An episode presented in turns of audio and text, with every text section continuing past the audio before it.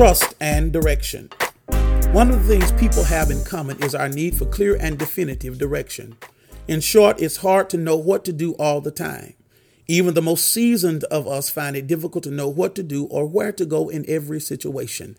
Life gets complicated, situations don't go as they should, and there you are in need of some real guidance. I can't tell you how many times someone has asked me, What do you think I should do? Or do you think this is a good decision? If the truth be told, no one is above asking for direction. Just before I took my present assignment, I called and asked some friends what they thought about where I was going. What did they think about the area? Did they think it was a good move? And so forth. Because no one is above the need for direction. The person who hasn't asked for direction is a person who more than likely hasn't been anywhere. As men, we can become the butt end of jokes because when we travel and get lost, we are hesitant to ask for directions. But as a man, there is a real reason for it. It may not be a good one, mind you, but we have a reason. Sometimes it's just pride. True enough. Okay, ladies, the cat is out of the bag. Oh, we, I got it. You can stop laughing now. we, we just don't want to ask for help. We think if we keep driving, something in the landscape will jog our memory and then we will find our way. So we just keep on driving and driving and driving, disregarding the effect it has on everyone else in the vehicle. At other times, it's hard to trust a stranger to give you the directions you need because we're naturally suspicious of people we don't know.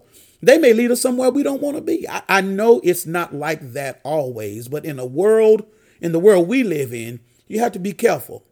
See, trusting someone is a big deal.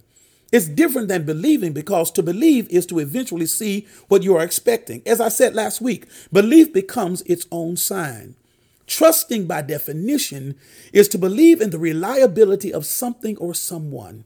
To trust is to make a decision to be guided and directed or subjected to the thoughts, precepts, and constructs of a given person or environment.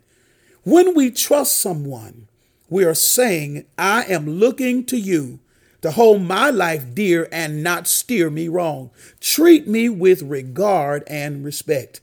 That is why we are so affected and hurt when people abuse and misuse our trust.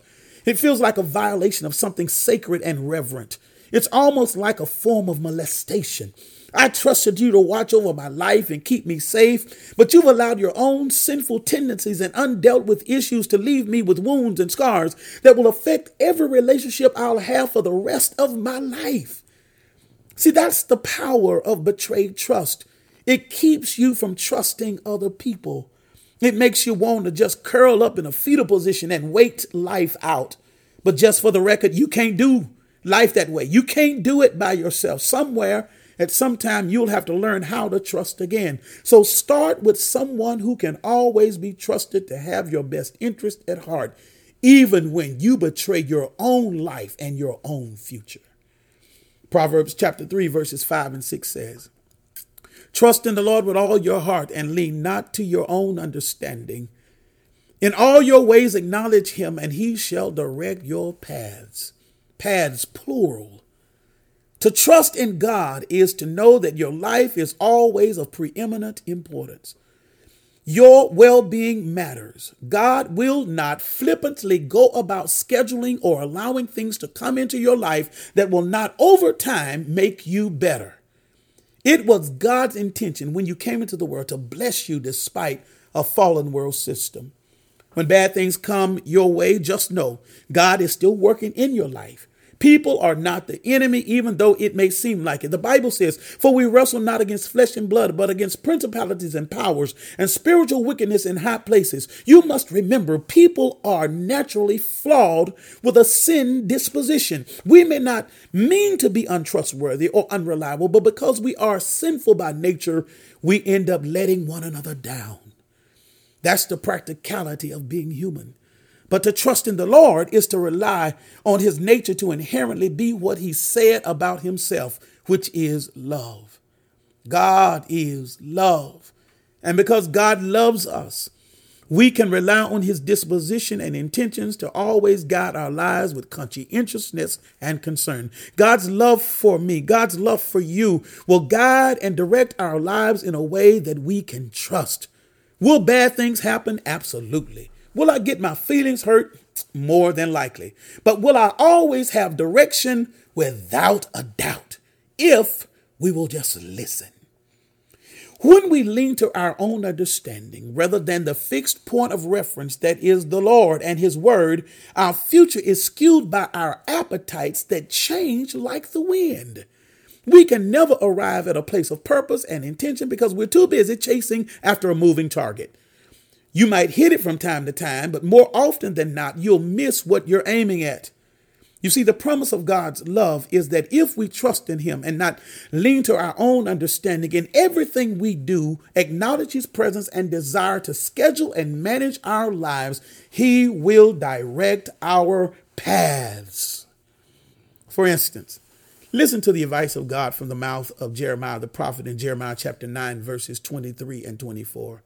He says, Let not the wise man glory in his wisdom let not the mighty man glory in his might, nor let the rich man glory in his riches, but let him who glories glory in this, that he understands and knows me, that I am the Lord, exercising loving kindness, judgment, and righteousness in the earth.